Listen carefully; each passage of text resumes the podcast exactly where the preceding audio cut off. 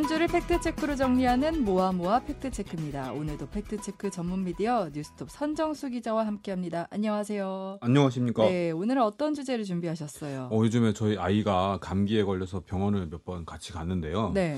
어, 처방약을 받으러 약국에 갈 때마다 이 약사님이 얘야 이거 먹어라 하면서 음. 주는 네. 그 비타민 캔디가 있거든요. 네. 근데 이게 과연 괜찮을까? 이 좀 찜찜함이 있었는데 음. 이번 기회에 한번 짚어봤습니다. 음. 약국 비타민 캔디 과연 괜찮은가? 이걸 짚어봐야겠다 생각한 뭐 계기가 있었나요? 오, 네. 식품의약품안전처가 지난달 30일에 6월 중 학교와 우수 판매 업소에서의 판매 금지 고열량 저영양 식품 목록 및 고카페인 함유 식품 대상이라는 제목의 어, 목록을 공고했습니다. 네. 굉장히 길죠, 이름이. 음. 어린이 식생활 안전관리 특별법에 따른 조치인데요. 이 어린이 식생활법은 어, 학교와 우수 판매 업소에서 고열량 저영양 식품과 고카페인 함유 식품을 판매하지 못하도록 정하고 있습니다. 네. 식약처가 이 법에 따라서 열량만 많고 영양은 별로 없는 식품 3,483종과 카페인 함유량이 많은 식품 71개 제품을 공개한 겁니다. 네. 어, 초등학교 3학년 아이를 둔 아빠로서 관심을 갖고 이 명단을 음. 살펴봤는데요. 네. 그동안 아이에게 사줬던 수많은 제품들이 여기서 튀어나오더라고요. 오. 그리고 심지어는 약국에서 약을 받을 때 어, 약사님이 줘- 주셨던 그 비타민 그것도 들어있더라고요. 약국에서 주는 비타민이 고열량, 저영양 식품에 예. 포함이 된다고요? 그렇죠. 오, 오, 좀 납득하기 어려운데요. 납득하기 어렵죠. 네. 그 원래 아이들에게 사탕을 잘 사주지 않는 부모님이더라도 약국에서 약사님이 주시는 어, 비타민 이거 허락을 안 할 분들이 거의 없겠죠. 그냥 믿고 먹이죠. 약사님이 주시는 네. 건데 그죠? 아이는 이 기분 좋게 이제 포장에 까 포장을 까서 입에 넣고요. 네. 근데 이번에 식약처 명단 공개에서 비타민을 표방하는 사탕류가 대거 이름을 올렸는데요. 음. 제품명에 뭐 아이, 네. 키즈 뭐 이런 어린이를 지칭, 지칭하는 말이 들어가고요. 네. 비타, 비타민 뭐 이런 표현이 쓰입니다. 그리고 포장에는 어린이들이 좋아하는 캐릭터가 그려져 있고요. 그니까요. 그러니까 동네 소아과나 약국에 가면은 꼭 한두 개씩 주거든요. 네. 애들한테 그게 좀, 좀 쏠쏠한 재미기도 하고. 그런데 이게 고열량, 저영양 식품. 그러니까 정크푸드로 분류된다. 이 말씀이에요. 그렇습니다. 그러니까 이 비타민 캔디를 잘 보시면 네. 건강 기능 식품이라고 표시된 게 있고요. 아. 그렇지 않은 게 있습니다. 음. 그러니까 건강 기능 식품은 우리가 일반적으로 생각하는 비타민이고요. 네. 어, 제품명만 써 있는 거는 캔디류, 사탕입니다. 어. 사탕. 네. 건강 기능 식품은 비타민 함량이 높고요. 캔디류는 뭐 그냥 사탕입니다. 뭐 음. 제품별로 편차는 있지만. 네. 이- 근데 이 캔디류가 약사님이 주실 때 이 어린이 비타민인 줄로만 알았는데 집에 와서 보니까 캔디류더라. 어. 이 부류는 어, 그러니까 고열량 저영양 식품 이, 이 부류로 분류가 되면 네. 학교 매점에서는 일단 판매를 할 수가 없고요. 음. 그리고 어린이 기호식품 우수 판매 업소 이렇게 지정된 가게에서는 판매할 수가 없습니다. 그러니까 네. 이런 음식들은 한마디로 얘기하면 어린이에게 좋은 음식이 아니다 이런 뜻이죠. 그러면 약국이 어린이 기호식품 우수 판매 업소가 아닌 거네요. 약국은 해당되지 않습니다. 어, 예, 그러니까 그럼- 이 어린이 기호식품 우수 판매 업소는 네. 어, 조리, 그러니까 우리 분식점 같은 조리 음식을 조리해서 파는 업소 그리고 뭐 편의점 같은 이런 음식을 판매하는 업소들이 해당되고 그 학교 근처에 200m 구역에서 네. 어, 그린 푸드 존이라고 지정된 거기에서 영업을 하는 사람들 중에서 지자체에 신청을 해서 음. 심사를 받고 인증을 거쳐야지 이 네. 우수 판매 업소로 지정이 될 수 있습니다. 어, 네. 어쨌든 약국에서 약사님이 주는 비타민이라고 어 무조건 어 이거 비타민이구나 하고 받을 수는 없는 거네요. 예. 건강기능식품이라고 표시되어 있는지 좀 봐야 될 것 같은데 그런데 식약처에서 말하는 고열량 저영양 이 식품은 뭘 얘기하는 거죠? 어, 말 그대로 열량은 높고요. 칼로리는 굉장히 높고 열량을 제외한 다른 영양소는 적게 든 음식입니다. 아 몸에 안 좋은 거네요. 그렇죠. 네. 그러니까 이 설탕으로 그냥 설탕 녹여서 만드는 거죠. 사탕을 예로 한번 들어보면요. 네.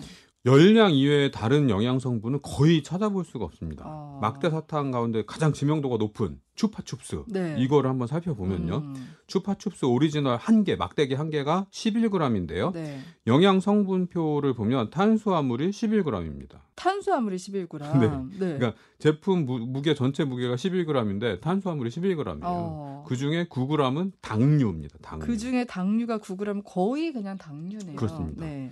그렇다면 이제 건강기능식품으로 분류된 어린이 비타민은 당 함량이 낮은가요? 이것도 좀 살펴봤는데요. 네. 캔디류인 비타민 캔디는 그람당 탄수화물 함량이 0.95g이고요. 네. 그러니까 95% 정도가 음. 탄수화물이죠. 이 가운데 0.94g이 당류입니다. 그러니까 당, 당 거의 함량 그냥 당이네. 94% 그죠? 네.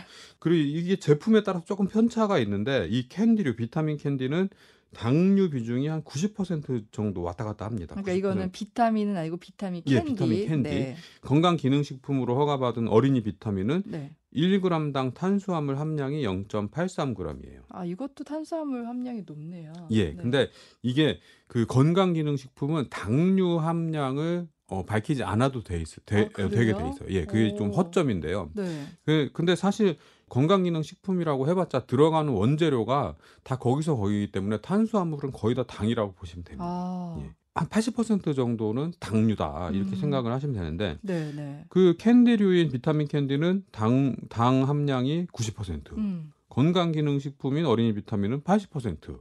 차이가 없어요. 이게 무슨 차이인지 모르겠습니다. 비타민이라고 예. 해도 당이 많이 포함되는 건 마찬가지인데 예. 근데 설탕이 아이들에게 좋지 않다 얘기는 우리가 많이 예, 듣긴 했는데 그래서 이제 요새 이제 부모님들이 아이들한테 설탕도 잘 안 주고 사탕도 좀 안 주려고 하는데 예.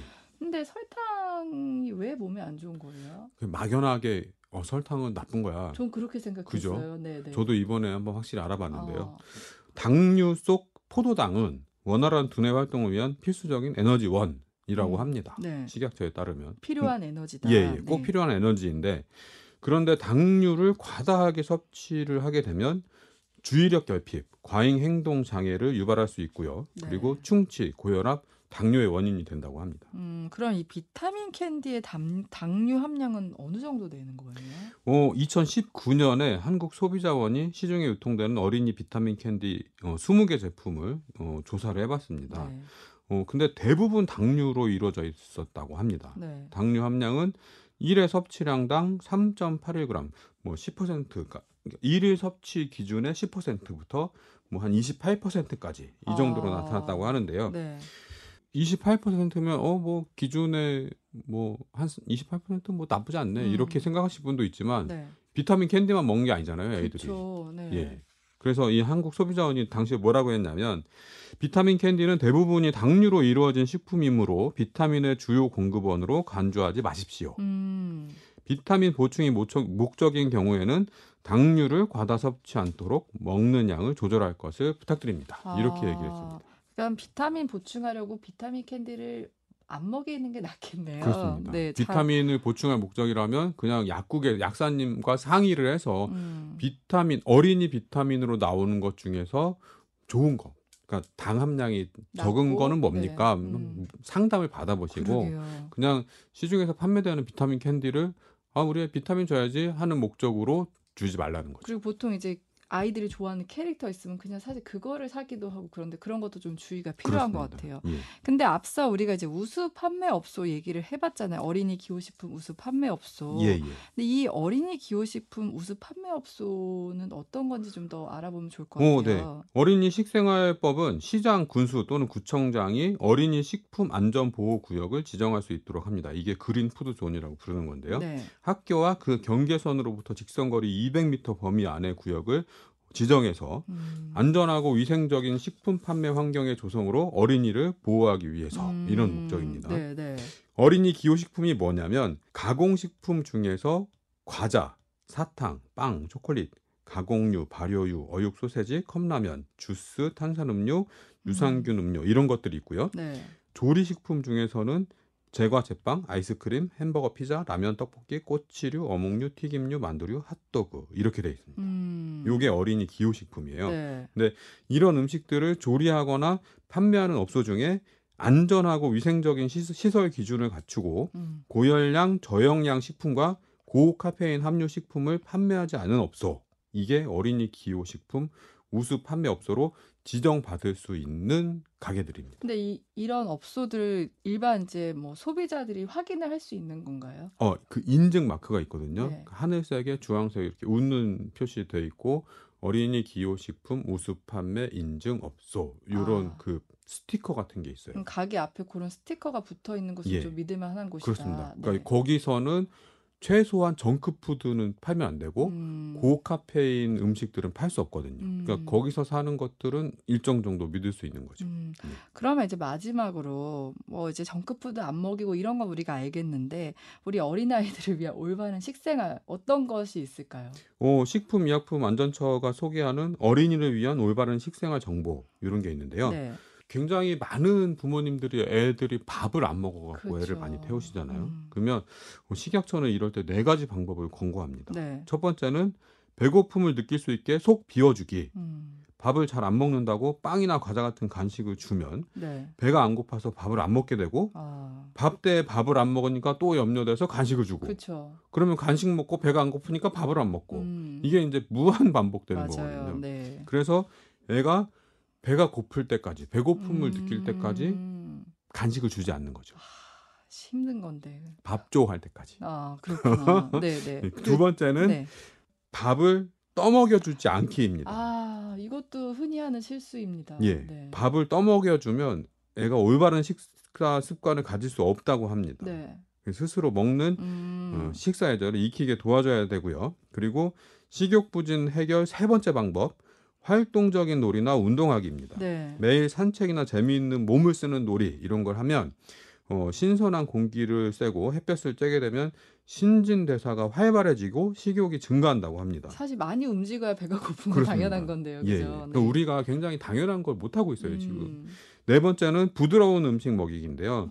어린이들 중에서 소화 기능이 떨어져서 밥을 적게 먹는 이런 아, 경우가 있다고 합니다. 네네네. 네, 이럴 때는 소화가 잘 되도록 푹 삶은 닭죽, 뭐 음. 생선, 사- 달걀찜 이런 부드러운 음식을 먹인 후에 서서히 양을 늘리는 게 좋다고 하고요. 네. 그리고 우리 어린이들의 식습관 중에서 제일 문제가 되는 게 뭐냐면 나트륨 섭취와 당류 섭취가 많다. 음. 이겁니다. 그러니까 나트륨 섭취 조절을 위해서는 양념을 조절하고요. 음. 그러니까 양념을 좀 적게 넣고 네. 그리고 소세지 같은 거 그냥 소세지 구워주지 말고 한번 데쳐서 구워주면 나트륨을 제거할 수 있다고 아, 합니다. 그렇구나. 예. 네네. 그리고 국물 음식은 음. 건더기와 국물을 분리해서 따로 주는 겁니다. 네네. 그래서 건, 어, 국물 섭취량을 줄이면 나트륨 섭취량이 굉장히 낮아진다고 하고요. 그리고 당류 섭취 조절을 위해서는 신선한 과일 먹기, 품질 인증 제품 선택하기, 천연 식 재료 사용하기 이런 방법을 권장하고 있습니다. 음, 그러니까 오늘 모아 모아 팩트 체크는 아이를 두신 부모님이나 아니면 네. 손자를 두신 뭐 어른들 네. 그리고 또 그냥 일반 청취자분들도 이렇게 별로 평소에 좋지 않은 식습관을 가진 분들한테 되게 유용한 정보 아니었나 싶은데요.